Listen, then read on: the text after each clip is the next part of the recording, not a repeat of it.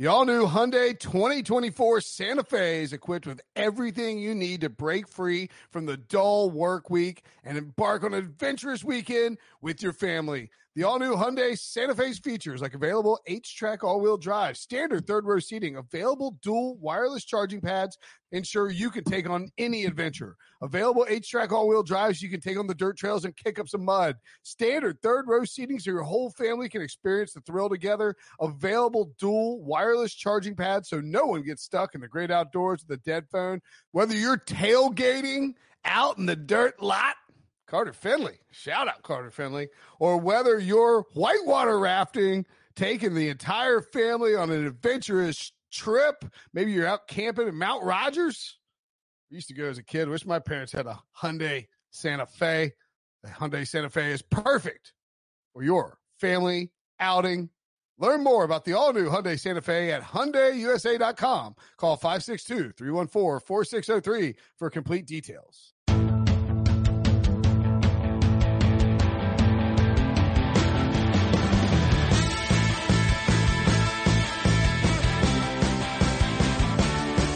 What's up, everybody? Welcome to the Pick Six Podcast, CBS Sports Daily NFL Podcast. I'm Will Brinson. I'm your host. We got a Super Friends episode coming today. A lot of rules updates to hit on. Jadeveon Clowney news. We are uh, we are uh, taking our Clowney ban off because there's actual news. Uh, Jalen Ramsey buzz, Antonio Brown buzz. A lot of news in the offseason. Even and though- Brinson is buzzed. Uh-huh. I am not Buzz John Breech. It's three oh. o'clock on a Thursday. Well, That's classic should. Brinson buzz time. Maybe I should be buzzed. Should I be buzzed? I, I just assume you were anytime we talk. I agree with with Breech. Yeah, I'm disappointed, quite frankly, that you're not. I mean, I can go get a beer if you want. We got to start the podcast over so that Brinson can be buzzed because this doesn't even make sense. I don't know what's happening right now. I mean, you know, I'm generally not buzzed for most of these podcasts, right? Does everybody, does everybody know? I hope everybody I knows. hope so. You do eight podcasts a week. I hope I am- drinking that much. I am, I, well, I mean, I mean, so it's seven days a week. I mean, how, day, how many days? well, anyway, look, we can get to the quarantine thing. Man, I made a joke about the quarantine, the Corona elves coming and drinking a bottle of red wine every night on Twitter. And some guy that follows me, like immediate reply was like, if you need help, you can DM me. I was like, Jesus, dude, come on. Like, Well, he probably thought what I thought because I saw the text, the tweet originally. oh, and it's I- a funny tweet. well, I know you thought it was funny because you retweeted it the next morning. That's the way I thought it was funny. But that was the hangover retweet. You see, Well, are you sure he wasn't an exterminator who exterminates Corona elves? that's a fair point. Come on, Brinson. You That got to would- think hey, this look- through. I had like, what was it? I think I had like two beers last night and one was a Miller Lite. So that doesn't even really count. That doesn't sound like anyone with a problem. Yeah, that's, that's fair. fair dog. That's fair. Um, anyway, maybe you're, uh, maybe you're sitting around wondering when will football be here? Maybe you're sitting around wondering how good is my college football team? And if that's the case, because college football is inching closer, you need to check out the Cover Three podcast. It's the perfect time right now to unveil off-season rankings. And that's what our pals, Chip Patterson, Barton Simmons, Tom Fornelli are doing right now all throughout May. The Cover Three College Football Podcast has been counting down their preseason top 25 in separate episodes. And this week they have focused on the top five. If you're listening on Friday, number one has already been unveiled. Hint from Debo. It's not NC State. Thanks, Debo. It's also not William and Mary. It's not Miami of Ohio and it's not Cal either because y'all's teams suck too. Don't worry. It's not a huge time commitment either. Chip Patterson and company have been breaking down each team in their hurry up hot seat series in under 15 minutes. It's basically the opposite of this podcast. Catch up on all the pods for insight on the top teams in the nation. Download, subscribe to Cover 3 Podcasts on Apple Podcasts, Spotify, Stitcher, and wherever else podcasts are found. All right, let's dive into the news. We'll start with, um, I'm going to flip it on Debo's rundown here. We're going to start with, uh, the rules update and, uh, John Breech. There have been new rules updated and your fourth and 14 proposal that you submitted to the NFL that they finally, uh, thought about putting in place has actually been tabled, right? Yeah, not voted down. The key difference. You voted down is like, we hate this. We're not doing it. I'm a little disappointed this didn't pass. I think that all of us unanimously would have voted to pass this. Obviously, we've talked about this fourth and 15 thing, but apparently the, the there's a few owners out there who, uh, just weren't happy with the way the rules written. They want a few more details. They want another year to look at this. You've already had a year to look at this. The Broncos proposed this rule last year with a slight difference. they were going to vote on it in 2019. They didn't even get to the voting stage, uh, because the rule got tabled before that. And now this year it gets to the voting stage, uh, gets tabled again. So I don't know how you rewrite this rule in such a way that it passes. I thought the way they had it was good. Uh, you know, I know there's some old school owners who don't want to see these dramatic changes in the NFL, but you know, like this is something that would spice up games. It can only be done a maximum of four times per game because two times by each team, not a big change. So I am pretty disappointed to see that this did not pass. By the way, uh, Michael Lopez, uh, at Stats by Lopez on Twitter, who is, um, I, I, believe he's the, I don't know what his exact title is in the NFL, but he's in the data, data and analytics department with the NFL. It's an interesting thread. Uh, I retweeted it, but, um, you know, we look at the percentage of onside kicks, onside kicks recovered, and we sort of try to make our determination about that. Well, it's, he, he pointed out that since 2018, it's misleading to look at the actual, the, the, the, just the raw number because 70% of surprise onside kicks have been recovered. And when you actually look at the number of expected onside kicks that have been recovered, it's almost none. And so the NFL wants to create a way to make games closer at the end. They want to give teams a chance to, to make comebacks. And I, I agree, John. I think this is a good way to do it a fourth and 15 is tough to deal with. There are problems that you could face like pass interference, um, you know, uh, holding, def- uh, defensive holding where the team gets a first down, roughing the passer, et cetera. We talked about that. Those things will all come in play. But I mean, football doesn't have to remain the same forever. It's, it's okay to make some changes. Yep. Any- and I think that's the sort of the big takeaway because people like things the way they usually are. They don't like change. And then, you know, once change happens, people are fine with it. I, I would imagine that people will like the idea of expanding the playoffs to seven teams. And I would imagine that even though um, most folks are against it, they will eventually get over the idea of having uh, an extra game or two on the regular season schedule whenever that happens. Um, the issue on the regular season schedule expansion is, is, you know, you're, you're valuing money over health. Uh, I think in, in, typical cases like rules changes and, and the, the playoff expansion is just, well, I like it the way it used to be. Why fix something that isn't broken? And usually it works out where you end up liking it more. Um, can I ask Breech? Can I ask Breech something real quick? Because I, I like the fourth and 15 proposal and I'd rather have that than what is currently in place for the onside kick. I really do wish though there was a way to create some sort of onside kick that is still revolved around kicking because I don't want to devalue the kicking position. So I'm wondering if Breech, who's obviously our kicking expert, is, or is there any idea that could replace the current onside kick that still involves kickers or punters? Well, I mean, this, if the fourth and 15 proposal passed, it doesn't eliminate onside kicks. You, you can still onside kick the ball. And as Brinson mentioned, with the surprise onside kicks, you know, like those are still an option. If a team is down one score with three minutes left in the game, they have two timeouts. Uh, you know, that's where you pull off a surprise onside kick because the opponent who's ahead might think that you're going to kick it deep. They might be ready for the onside kick. There are, you know, and we saw Sean Payton pull off a surprise onside kick in the Super Bowl back in 2009 with the Saints and the Colts. Uh, so I, I still think the onside kick is the best way to do this because you don't want something that can convert at like a 50% rate. Like that just, it's got to be a high risk play. And one thing I will say that I like about fourth and 15 over the onside kick is that you can advance the ball. One thing that gets lost in onside kick is if you recover it, it is dead where you recover it. So you're only gaining, if you're the kicking team, you recover at 10 or 11 yards downfield. That's where you get it. So you're usually taking over the 45, 46 yard line. If you convert, convert this fourth and 15, you might score a 75 yard touchdown. Like crazy things yeah. can happen that cannot happen on an onside kick. And so I like that element of surprise. So I do think this will eventually pass, but just obviously not this year. Yeah. I mean, the, the fourth and 15 is interesting because like you can, you can run, like you can run a draw. You know I mean? Like you don't have to like, I mean, like if you have, if you're the Panthers and you want to run a draw, like would it surprise, let me, let me phrase that differently. If John Fox were still a head coach in the NFL, do you think he'd run a draw on fourth and 15? Cause I do. I mean, like you can, like you're going to have people dropping back into 15 yard coverage. You could try and find ways to surprise him. You could run a draw that ends up being a pit. Like there's a bunch of different stuff you could do. You could do it like a, you know, triple option. There are going to be crazy plays that come into play, or maybe you just take a shot downfield and look for a, a home run if you're down two touchdowns and or there's PI. a minute left. Yeah, look for PI exactly. So, I mean, I think it'll be the analytics of operating with like the, not just the analytics of comparing onside kicks to fourth and 15, but also the analytics within fourth and 15. Like what are the best plays to run here given the score and stuff I think would be fascinating. There were three playing rules, uh, uh, approved as part of the NFL, uh, NFL votes, including by Philadelphia to, uh, to amend Rule 15, Section 2 to make permanent the expansion of automatic replay reviews to include scoring plays and turnovers negated by a foul and any successful or unsuccessful try attempt. Essentially, AKA Brinson's favorite rule in the entire rule book. This actually is my favorite rule of the entire rule book. I love Rule 15, Section 2. I live Rule 15, Section 2. I apply it to my day to day life. And I believe that it's one of the fundamental tenets of how we should operate as human beings across the scope of the globe.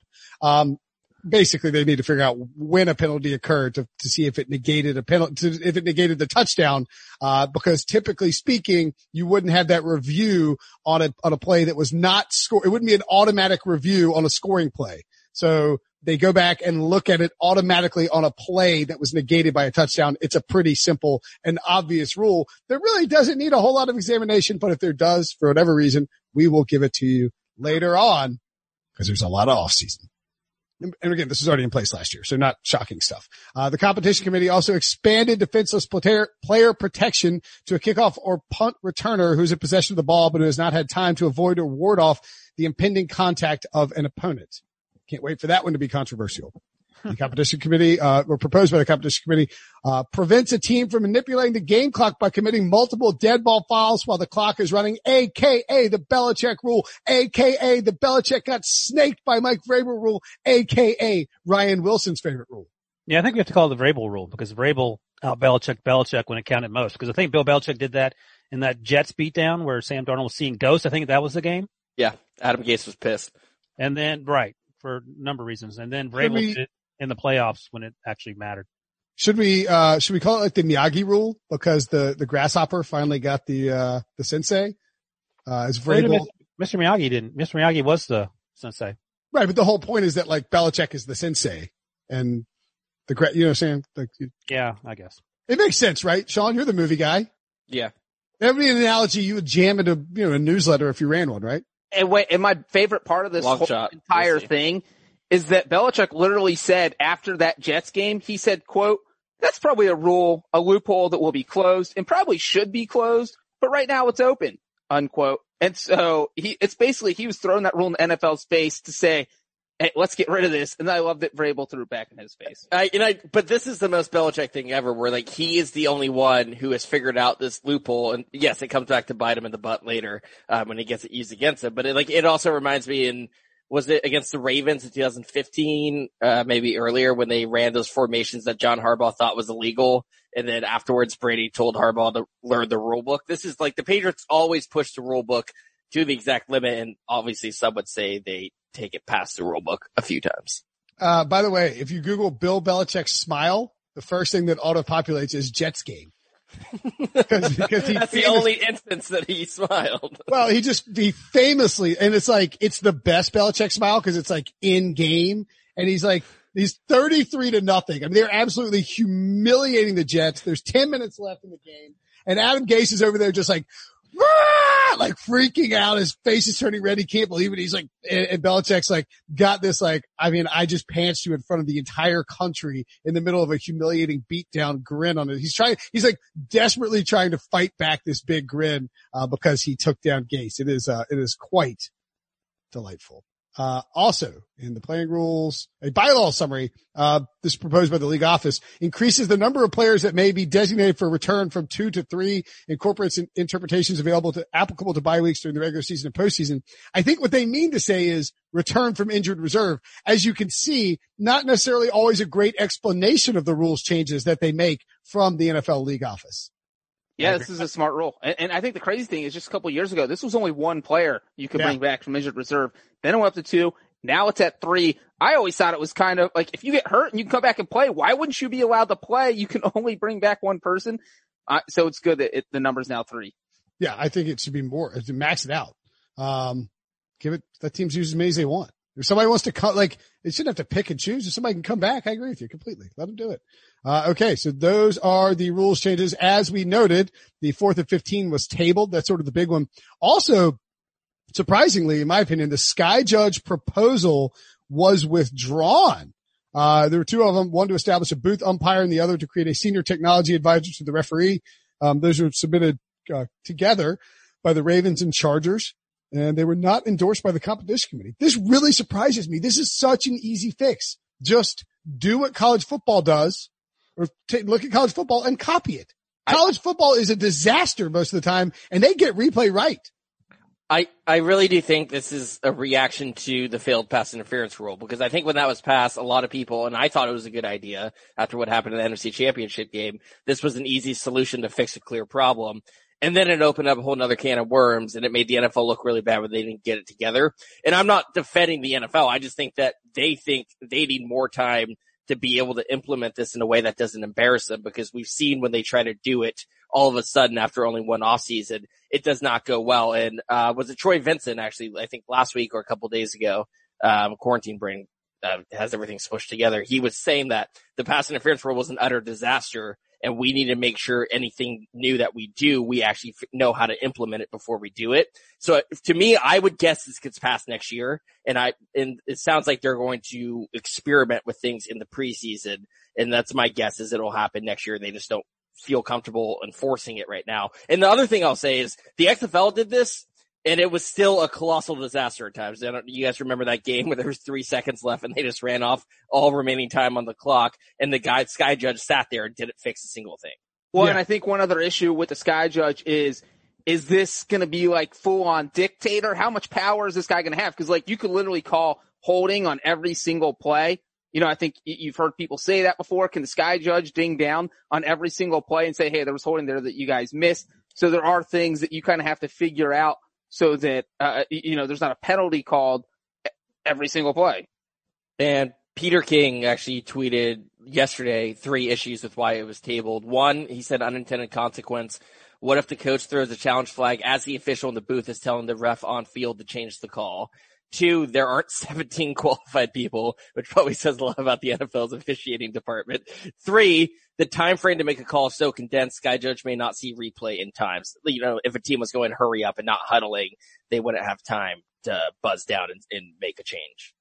the the whole thing of not being able to find 17 competent people a bunch of people reported that i'm not uh, like i saw it from peter king and elsewhere it's like that clearly came from the league office why would you say that why would you leak that out like what are you do what is the point of it like we can't find 17 people who can Who know the rules and watch football. It's like, well, here, here's an, well, I mean, this is a pre-quarantine idea, but go down to a local bar and like find 17 guys, sober them up, stick them in the replay booths and let them, and let them handle this. It ain't that Brinson, hard. Brinson will do it for free. Yeah, you don't have to sober me up. No, I won't do it for free. I don't do anything for free.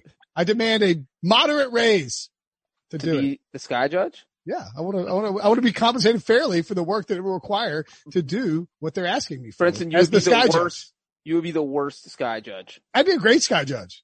Like, No, oh, you wouldn't. You'd be tweeting the whole time and not paying attention to the game. Brinson's You- you- buzzing.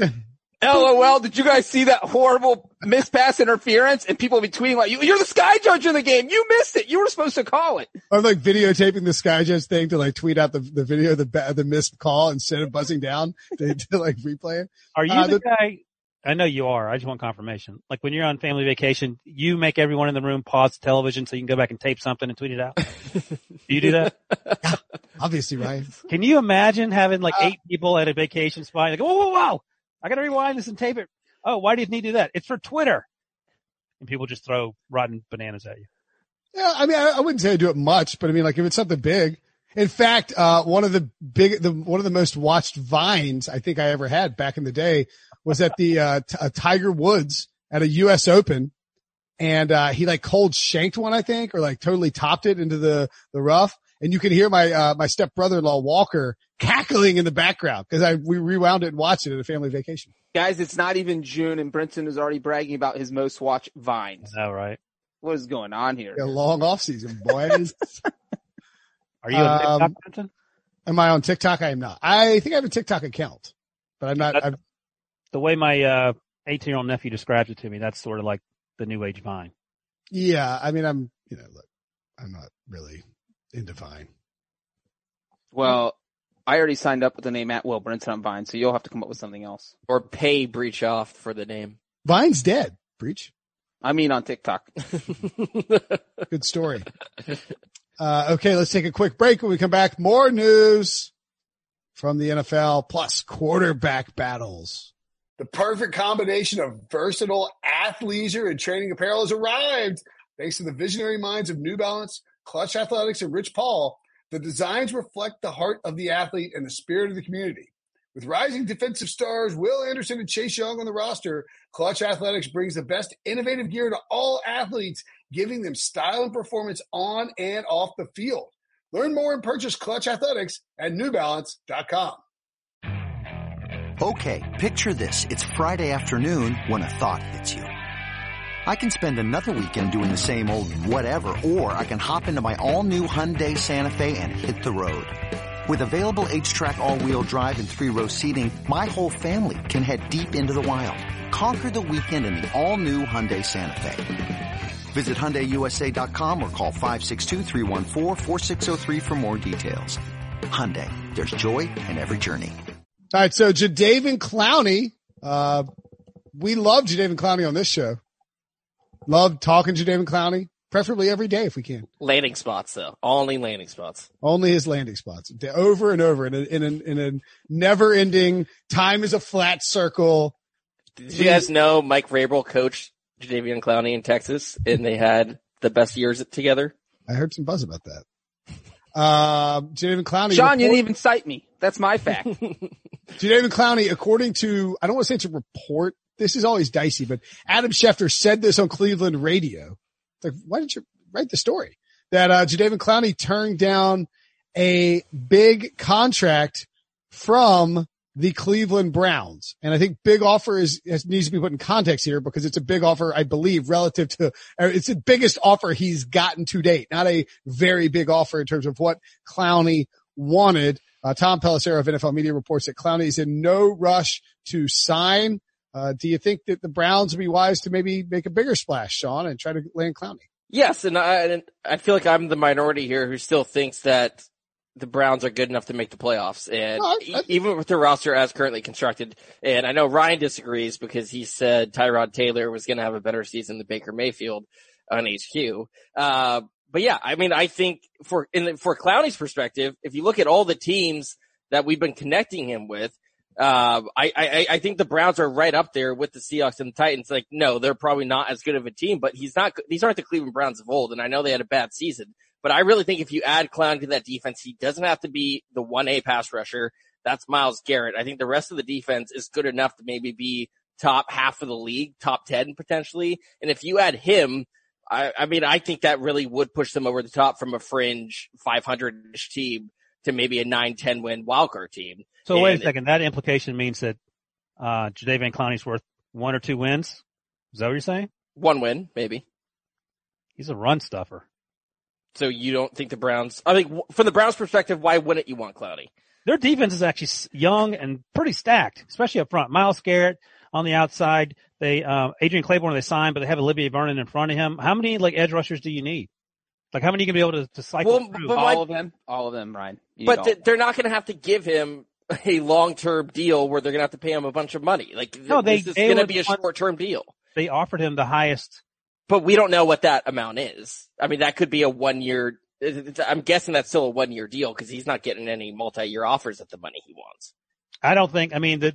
I don't. I, I mean, I don't care if he signed with Cleveland. I'm fine with that. But the fact that he didn't, I think Cleveland should move on. It's not a big deal, in my opinion, in terms of making that team um, average or good. Well, yeah, I mean, that's what I was going to say is I think if you can get him on that one year deal, absolutely. But I wouldn't, I don't know in this offseason when you can't check out his knee if I'm giving him a multi year deal where you're committing millions of dollars. And if it doesn't work out, you suddenly have to cut, cut him and pay dead cap, uh, next year. Although, and to be clear, to follow up what Sean said earlier about me, I said I wouldn't be surprised or maybe even shocked if Tyrod Taylor had a better year than Baker Mayfield. And of course, Brady Quinn immediately pointed me out to cold takes exposed. so I, I, thank you for that. But I will say that I was on live on HQ with Ryan when he said that, and uh, I had to hold back my laughter, Ryan. I'm not going to sit here and lie. Got a maybe we can bet a Cheesecake Factory gift card on who has a better year. A Cheesecake Factory gift card. Look it up. Um, look, I don't think it's I think Baker Mayfield will have a better season than Tyrod Taylor, but if you told me I think Tyrod might might throw for more yards and more more completions and, and fewer interceptions. I could be like, yeah, I the fewer interceptions thing it would be a lock. I, I would take that in a heartbeat. But if you want to go yards? passing yards, I will take that bet right now. Abs- absolutely. all right. The thing about- is, what about- like, how much? Let's make the bet. Let's No, make I'm it. not saying I'm making it. I'm, I'm saying okay to you you having that stance. He's just about saying this? he wouldn't be surprised, Brinson. What about this? I would be surprised. Better uh efficiency according to Football Outsiders if they both play ten plus games. Well, DVOA is per play, so we could just, no matter what, do by DVOA. Yeah, but I mean, if he plays four games and then gets benched for Justin Herbert, that sort of throws it out the window. Well, Well, yeah. you would, Wait, wait, wait, you would claim victory on that wager if he was benched for Justin Herbert after four games. I wouldn't. I said I, I said that throws it out the window in terms of not being much of a bet because Baker obviously. Yes, that's the whole point that we're, we're suggesting is that, that that's how badly it could go Ty- for Tyrod. Tyrod Taylor has never thrown for more than 3,050 yards in a single season. He was, he was, he came to the league in 2011. That's why The I odds- said he doesn't start a lot, but that's why I said look at the efficiency metric, whether it's He was DYAR. 40 he's- he's DVOA. 40 46 starts. Okay, look, it's it's a pretty hot take. I understand that, but I mean, it's not the craziest thing I've ever said. Uh, Might be actually. It might be.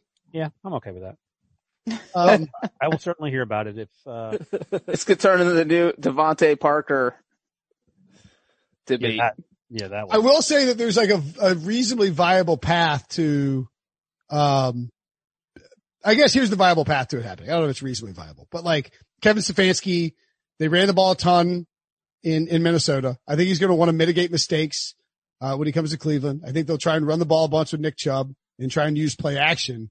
So maybe Baker Mayfield, I mean, does Baker Mayfield attempt less than 500 passes next year? That's Like, the question. How many did like how many did uh Tom Brady attempt last year? Like I don't know what that like how many is 500 a lot or a little? Well, Kirk Cousins last year attempted 444 Okay, that's okay. 500 sounds like okay. That that's in Upper- 15 games he set out the last week. all right. So another even 30, 470. That seems like upper upper limit.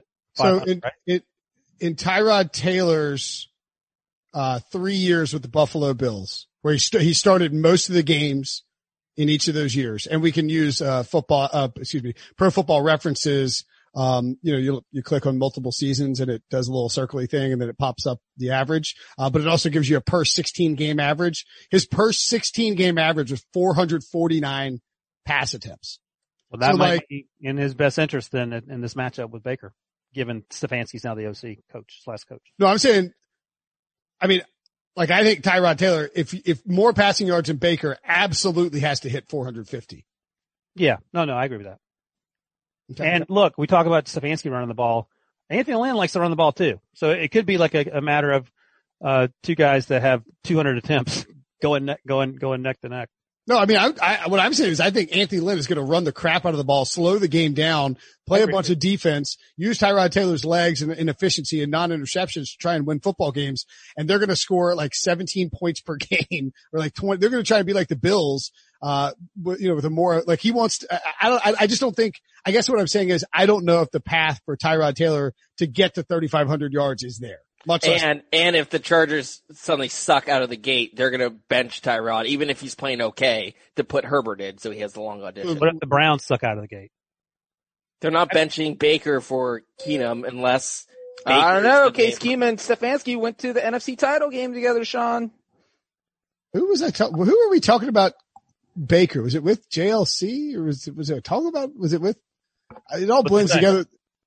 Well, just like I mean, it's like I mean Baker Mayfield was.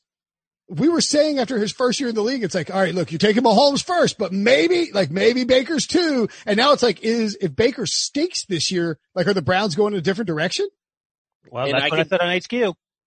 I mean, I can see it going either way. I just feel like he will get as many reps as possible because because of that question, Brinson. They're, they need to know if they're going to go in another direction. So I feel like even if he's sucking and bring the team down with him, they need to let it play out the whole year so they know what they have in him. I will say this. I think he will be fine. Uh, two words, Freddie Kitchens. Uh, Freddie Kitchens shows up. calls the same play 25 times a game. Somehow defenses figure it out and break, Baker struggles. I, I think Baker's going to have a. I mean, in Baker's defense, what? his past two seasons, his coaches have been Freddie Kitchens and Hue Jackson. You know, like that's not exactly a recipe for success. So I think he, you should cut him a little bit of slack. But this is feels like a make or break year. I do agree with that. That no, is- I, I think, I, like I said, I think he will have a good year. I, I mean, I was put on the spot. I had to say something different than than Breech. He was stealing on my lines. So I said, yeah, maybe Tyrod has a better year. I wouldn't be surprised. It would be surprising. I mean, the chart, look at the char, look, the Browns stink every year. If the Browns well, stink and Baker's like gets yanked for Keenum and the Chargers win 12 games, there's a, like maybe it's a case. I, I think, I just think volume is not your friend. I can already see how this is going to happen. The Chargers are going to make the playoffs and Tyrod's going to be like 800 yards short and Ryan's going to say if he throws for 800 yards in the Super Bowl run, it counts over Baker. Yeah, because that was your argument for DeVante Parker. Yeah, I know. well, I mean, this is a, a classic Pick Six podcast tangent, but I mean, I do think that like if you're gonna if you're gonna make if you're gonna make that Tyrod Taylor bet or you're gonna make a bold proclamation about Tyrod Taylor, it needs to be grounded in efficiency, not volume. Yeah, yeah, that's why I mentioned the Football Outsiders thing. To but, us, but on HQ, you just were like, he's no, going to be better. I said that because it was a throwaway line, and then 30 minutes later, yeah, regretted it. No, I didn't regret it at all because I was like, oh, I was just being Breech on a, on a Saturday afternoon, no one's watching. Um, 30 minutes later, the social team had tagged Baker Mayfield, tagged, tagged the Browns, and tagged Odell Beckham, so, and tagged like, and tagged like Lincoln Riley, like the Oklahoma football team, like, like everybody, Baker Mayfield's mom and dad, like Baker Mayfield's girlfriend, like tagged everybody in the play. Like, what do you think? Well, producer Andrew Bomber emailed me and said, Hey, here's the video if you want to email it out. And I was thinking, eh, I, I really don't, but cause I know you guys are trying to get this stuff out there, I'll email it. And then, you know, email it out and, or tweet it out and that, that was a wrap. Brady got involved and, you know, I got people yelling at me about oh, it. Oh, you tweeted this out your, oh my God, you did tweet this out yourself. And Brady tagged Old Takes Exposed. Yeah. Yeah, I tweeted out because Bomber asked me to. And I was like, yeah, sure, no problem. And then Brady threw gasoline on fire. Uh, but what, what are you going to do? Um, okay. All right. So thank you, Jadeveon Clowney, for springboarding that debate. Let's get to Jalen Ramsey, who says he won't hold out set to make $13.7 million in the final year of his rookie deal, which is the, I believe the fifth, that is the fifth year option of his rookie deal, obviously. Uh, Ramsey said the Rams know where I stand. And I think that's all that matters at the end of the day. Sean McVay said to NFL media, we went and got this guy with the hope that it's not a short time thing. Uh, I'll say this. If the Rams fail to secure a long-term extension with Jalen Ramsey, it is an unmitigated debacle on the part of Les Snead to give up two first round picks for Ramsey. And even if you make him the highest paid cornerback, and like you even, you can even say that it's a problem if you make him the highest paid cornerback in the league as well. Well, isn't this the thing we're saying about the Tunsil deal and how the Texans just yeah. had no leverage? It's Jalen Ramsey has all the leverage here because they can't let him walk because then they burn two first round picks by getting a rental player in a year they didn't make the playoffs. Uh, they have, I think they have to make him, the Rams had leverage when they had Marcus Peters before they traded him. I think they have to make him the highest paid player, but it's more about you can't do what the Texans did with Tunsil, make him what was it, four million dollars per year more than the next closest left tackle. You can make him the highest paid player. I would, uh, highest paid player at his position, given his age and how good he's been, but you can't blow it out of the water. I, I mean, I think that, and I am not trying to open up a Dak Prescott, uh, can of worms here, by any stretch of the imagination, but I think it is important that like, okay, you know, you had a cornerback market a year ago that was smaller than it is now. The cornerback and quarterback and pass rusher and left tackle salaries aren't going down. So if you want to pay Jalen Ramsey, you should do it sooner rather than later because the way that the NFL economics work is that after you pay him in a couple of months, more than likely the deal isn't going to look that bad. He's not going to take Trae Waynes money. You know, Patrick Peterson's wrapping up uh, his contract, but like James Bradberry just got paid. Xavier Howard got paid. Byron Jones got eight. Like he's not taking less than Byron Jones. Right? Yeah. I, well, I mean, one problem for the Rams is that they have the fewest amount, they have no cap space. They have zero cap space. They rank 32nd in cap space right now. They have less than a million dollars in cap space. And they're trying to hammer out this huge deal. Uh, according to over the cap, the Rams have exactly $569,169 in cap space, the only team under a million. So if you're trying to get a deal done now, Darius Slay has the highest average at 16.7 million. So you have to get Ramsey to sign a deal that's probably going to be worth 17 million per year. I think the only upside for the Rams, the reason they need to get a deal done just from a cap standpoint so they know what they're working with over the next few years. And the one thing that is working in their favor is that they've already accounted for, uh, yeah, Jalen Ramsey counting for 13.7 million against the cap this year. So like, it's not a huge hit. They could probably get that cap hit down to 10 million and then add, you know, to the future years of the contract. So they could actually save money by getting this extension done soon. Uh, but they but, do need to get it done soon. But to your point about the Darius Slay thing, so he signed that extension with the Eagles, right? After he was traded from the Lions. Um, it's re- like, as I think this is reported by, uh, NBC, Philadelphia, NBC Philadelphia, NBC Sports Philadelphia. Basically, it can turn out to be a two year, $26 million deal where the Eagles can get out from under it after the 2021 season. But after the 2021 season, that's already too late for the Rams and Jalen Ramsey. Like he's going to be playing on tags and just be trying to hit the market. So it's, it really doesn't behoove you to try and string this out. Although I do understand, you know, Breech's point about the, the caps. This is why the Todd Gurley deal was disastrous. Like this, like, like ultimately. This is why the Marcus Peters deal was, we keep glossing over that. They had Marcus Peters. They traded him. Oh, sure. Yeah. Marcus Peters just signed a 42 million three year deal. That's 14 million a year. Breech just mentioned 13.7 million next year on the cap is what Jalen's going to cost. Hey, there's 14 million right there. You could paid Marcus Peters. I know maybe he wasn't great in the locker room or he's hard to get along with, but he got along fine in Baltimore once he, he got there and they started winning football games. Jalen Ramsey's the better player. Absolutely no doubt about it. Is he two first round picks better than Marcus Peters? Clearly not because Marcus Peters played better than Jalen Ramsey over the second half of the season. And this is why the Jalen Ramsey trade is disastrous. Cause look, they traded for him and did put that deal in place. That like it, Sean hit it with the Laremy Tunsil thing. You can't do that. You can't give up first two first round picks and not get the deal in place. If this was a sign and trade where they gave up the picks and Ramsey signed his future contract, uh, an extension in October when the trade was made, then this makes a lot of sense. But now he can just say, Oh, you guys are offering me 17 million a year? Yeah, call me back when you're offering me 20 million a year. It's kind of, it is kind of bizarre because there's obviously not many trades that happen in the NFL for two first round picks, but when I think when you go back to look at the ones that happened in history, a contract does happen pretty quickly right after. Like the Bears with Khalil Mack, I think the same day they announced a contract extension. And I think go, even going way back when the Bears gave up two first round picks for Jay Cutler, it was like within place weeks after. It's very bizarre to give up two first round picks and not hammer out the extension right away because by giving up those two first round picks, you are sending that signal that yes, you are going to be part of our team for a long time. Uh, Go to the Leonard Williams deal if you want. Like you trade a second round pick for Leonard Williams, you should have some something in place to try to reserve him at uh, something other than a franchise tag. Um, because if not, you're going to end up in a position where you don't have financial control over the player that you just gave up a ton of assets for. And there's when you have to overpay on market value for said player, then you are you are uh, you are essentially dealing with uh, you know, you're getting a double hit there. I'm trying to think like who did, who did the, um, have we even seen the Jaguars picks now? So they just have one pick in. What is it? Uh, right? Got number 20, I guess. They had number nine and number 20 and they got, um, K'Lavon Chaisson at number 20, I think. At number nine, they got the CJ Henderson. Henderson, yeah. Yeah, but the deal it was the 20th uh, pick that they got from the Rams for sure. And, then the two, 2021 first round pick also. Yeah, like there's still another first round pick that you're giving up. and, you know, I know the Rams could be good, but also they have to play in the toughest division. Like it, it wouldn't be inconceivable if that's a top 10 pick.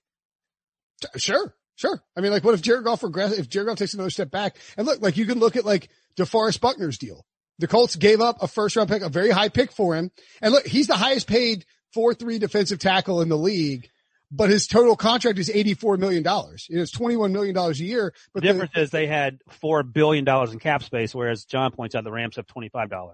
Right. Like the Rams were a team. If there was ever a team in the NFL that is better off saving two first round draft picks and using it to take players, it's the Los Angeles Rams. Yeah. Like if they had not made the, the Ramsey deal and if they hadn't, uh, and, and then they trade Brandin Cooks anyway, I mean, they would have had a bunch of picks early on and they could have added a, I mean, like four quality players in a really deep draft. Would you So- rather, which team is in better shape to, to be better down the stretch had they not traded their, the, um, oh, they went the other way. I was saying about the Texans. The Texans actually, oh, the Texans did give two first round picks. So the Texans or the Rams, who will be better, who's going to be in better shape two years from now, um, if they had no Laremy Tunsil and if they had no Jalen Ramsey, but had the picks instead? Do the Texans have DeAndre Hopkins? We'll leave everything else the same except those two first round picks. So yes, he, the, he, DeAndre's gone. And they have Brandin Cooks too. Just the two first round picks. Probably Houston. the Rams. Just because of the so? quarterback. Well, just because of the quarterback. No, the Texans. I think the Texans. Yeah, same. I think the Rams because I trust their front office to draft players more. Fair enough. Um, Ryan, I'm glad to find, I'm glad to know that you've figured out how to e-fart on Zoom too. Not just Skype. I got Okay. it. You, Feel free you- to blame blame everyone else. eating e-beans again? Get it? Cause it's a fart joke. Like uh, Antonio, will Antonio Brown play in 2020? Working out with everybody. Dwayne Haskins, Lamar Jackson. And, Wait, uh, here's my question. Have you guys seen the, the Twitter workout video where he's wearing the Raiders helmet and the Steelers pants? You've not seen that? No. Oh, check it out. He he was he's running routes with a Raiders helmet on and Steelers pants, and I think a, a neutral shirt. But my question isn't that he's working on Dwayne Haskins, all these other NFL players. He's running routes against what looks like a 12 year old cornerback, and he's destroying the kid. But I mean, I don't know what my takeaway is supposed to be that he's he can run successful routes against someone who looks like they've been playing football for two and a half weeks. There is no takeaway because the question isn't if Antonio Brown can still play football at a high enough level. It's everything that happens off the field. I, I don't want to see Antonio Brown ever. That's why I don't watch the videos. Like I'm so over everything, the dialogue around him. And I just, I don't see a team signing him. I think someone on this podcast I felt like has predicted that he will play. I have been that person, Sean. Instead of uh not mentioning my name, why are you subtweeting me during a podcast, man? I'm right here. Just say my name. That's I am the one who thinks Antonio Brown is going to play. I still think he's going to play. I think some team will take a flyer on him, give him zero guaranteed money and, and say, Hey, look, you're going to get a bunch of game day bonuses. If you're on there, you get, you get them. If you're not, you're not. And I think the two most likely teams will probably be Baltimore and Seattle. Like Lamar Jackson's pretty, pretty vocal that he wants Antonio Brown, Seattle. You're the NFL MVP. You carry a little bit of weight. The front office is going to listen to you. Uh, and that doesn't mean they're going to sign Antonio Brown because there is a bunch of, you know, all those red flags you have to deal with. And, and obviously he has all that stuff hanging over his head. We don't know if he's going to be suspended. And I think the Seahawks, I think Russell Wilson has made it pretty clear he would also like to have Antonio Brown on the team. And the Seahawks are that crazy team that will do anything. You never know what's going to happen with them. Uh, and so I wouldn't be surprised if he ended up there. I think those would be the two likely spots if he ends up playing. I, what I has don't- Russ Wilson said though exactly? I've heard like the tweets reading that he's interested, but has he come out and said anything? What were his exact words? Mm, I think Russ wants to win, so I don't, I don't, But Russ also didn't seem super pumped when all those guys were ganging up, gang, ganging up on him for being whatever it is that they accused him of being, not a team player, whatever that was, four or five years ago. Those conversations. Oh yeah, the uh I think I don't want to misquote anyone, but I think it was John Clayton who said Russell Wilson would love to add Antonio Brown. Yeah, I think I think you're right. It was Clayton. I didn't know if, if uh, Russ had said anything on the record. and uh, he also said that Antonio Brown is close with Geno Smith, who recently signed a contract with the Seahawks.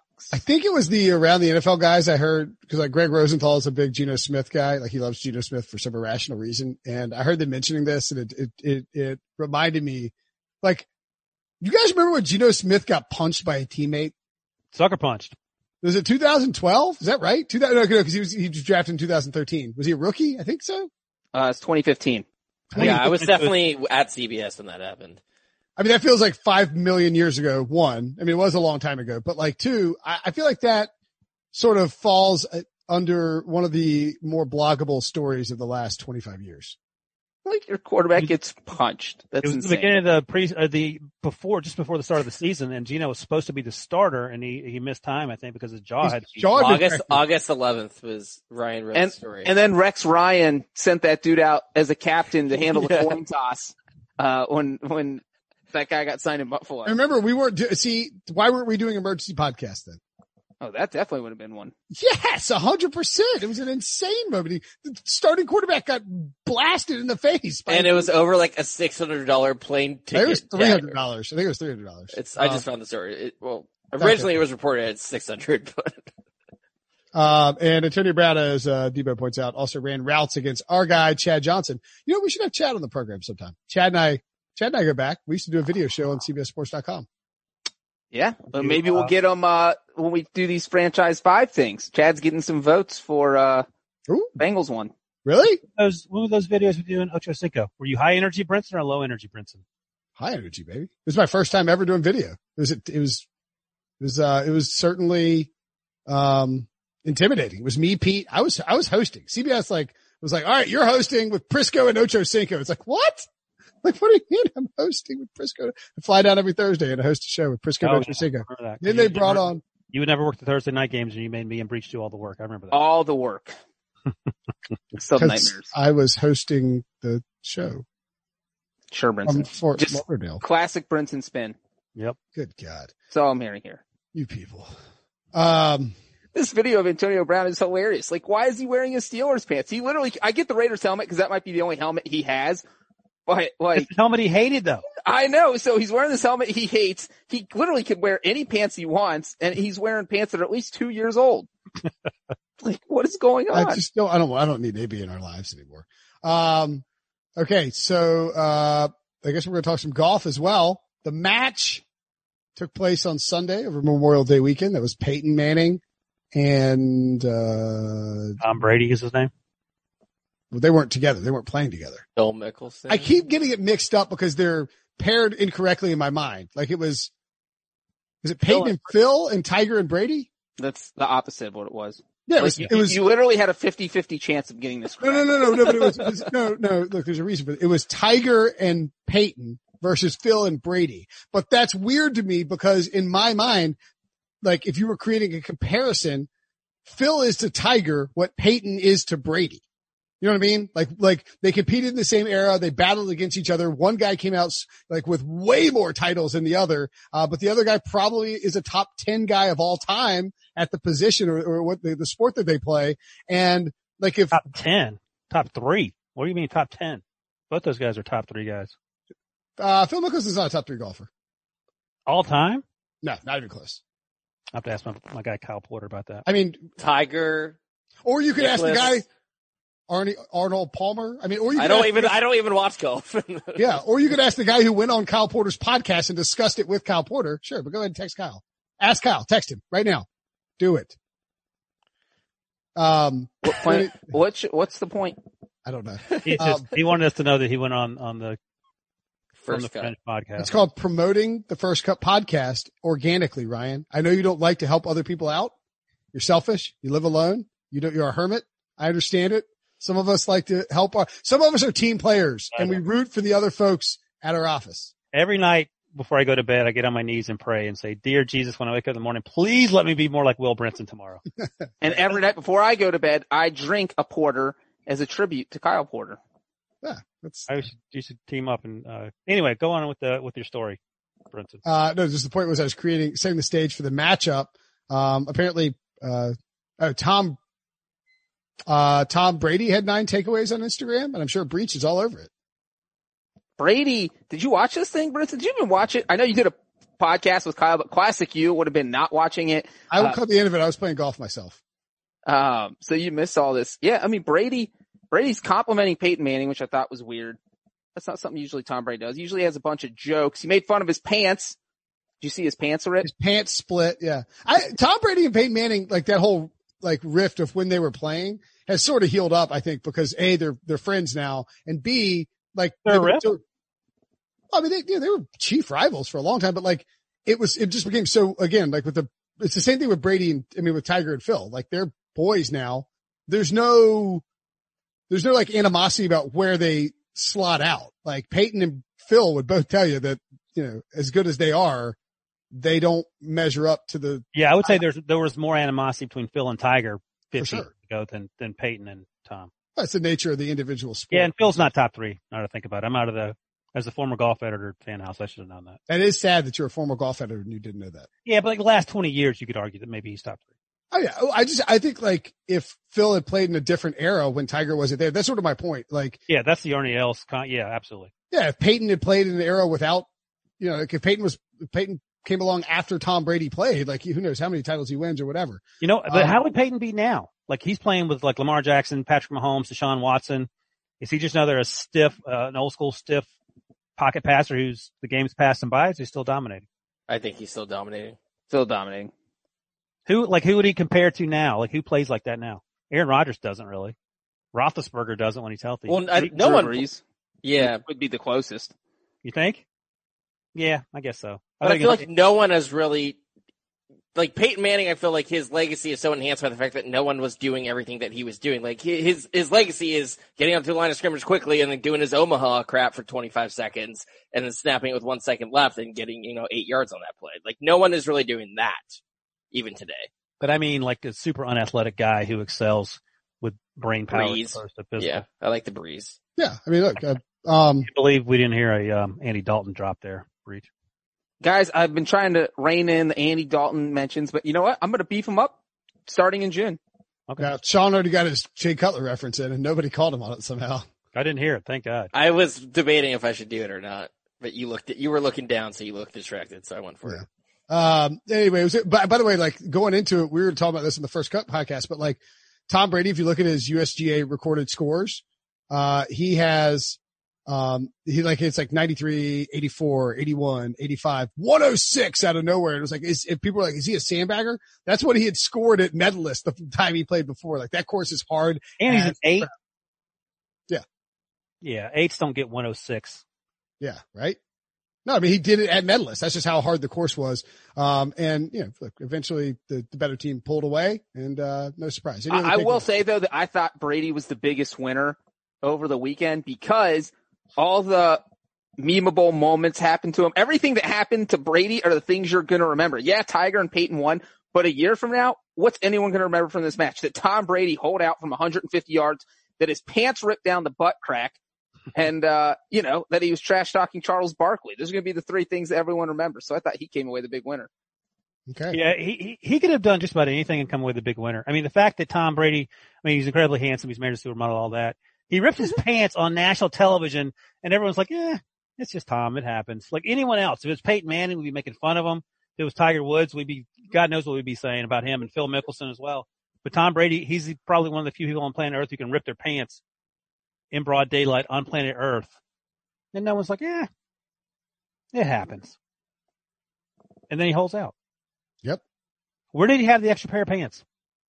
Why didn't he have the extra pair of pants? Oh, I thought he's changed. Um, I don't know. I, maybe he didn't. I didn't watch it. Let's get out of here. I didn't watch Brett it. either. Brinson was golfing, remember, Ryan? golf. Yeah. Yeah. One chance you can play golf. Own britches on the green. Yeah. I actually forgot to eat lunch out there and played. I played really well uh, on the front, on the, for a good stretch and then, you know, just sort of Then the beer, the beer kicked in and gear set in, fatigue set in. Yeah. Um, it was raining too. It was tough. We played in inclement weather like they played in, man. That makes, that makes golf a lot harder. How much It's money did you lose? Uh, five dollars. Times a hundred? No, it was five dollars. It was a, it was a, it was a, it was a close match for much of the match. But then again, I didn't play well. I needed to cover my team and I didn't do it. Uh, I look, these events are awesome. They're fun to watch. Uh, they're a welcome relief. They raised $20 million. It's welcome relief during, uh, the coronavirus. And, uh, I hope every, and, you know, I hope that everyone, uh, you know, you listen to, uh, listen to what Tom Brady says and, uh, be safe out there. See you on Monday. We got a mailbag coming. Talk to you guys later.